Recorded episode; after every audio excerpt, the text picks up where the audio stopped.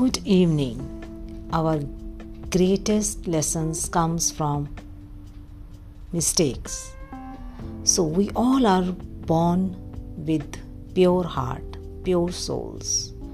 But when we keep making excuses, when we keep making excuses, your soul get polluted.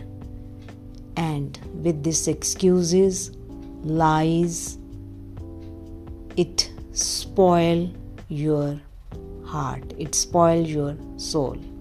Making excuses would be an easy way out in our life but only for the short term. Your soul sees and hears what you have done and will soon make you accountable. You better accept your mis- mistakes at least you will come out with a clean slate. After that stop making excuses. Excuses spoil you. It stop your progress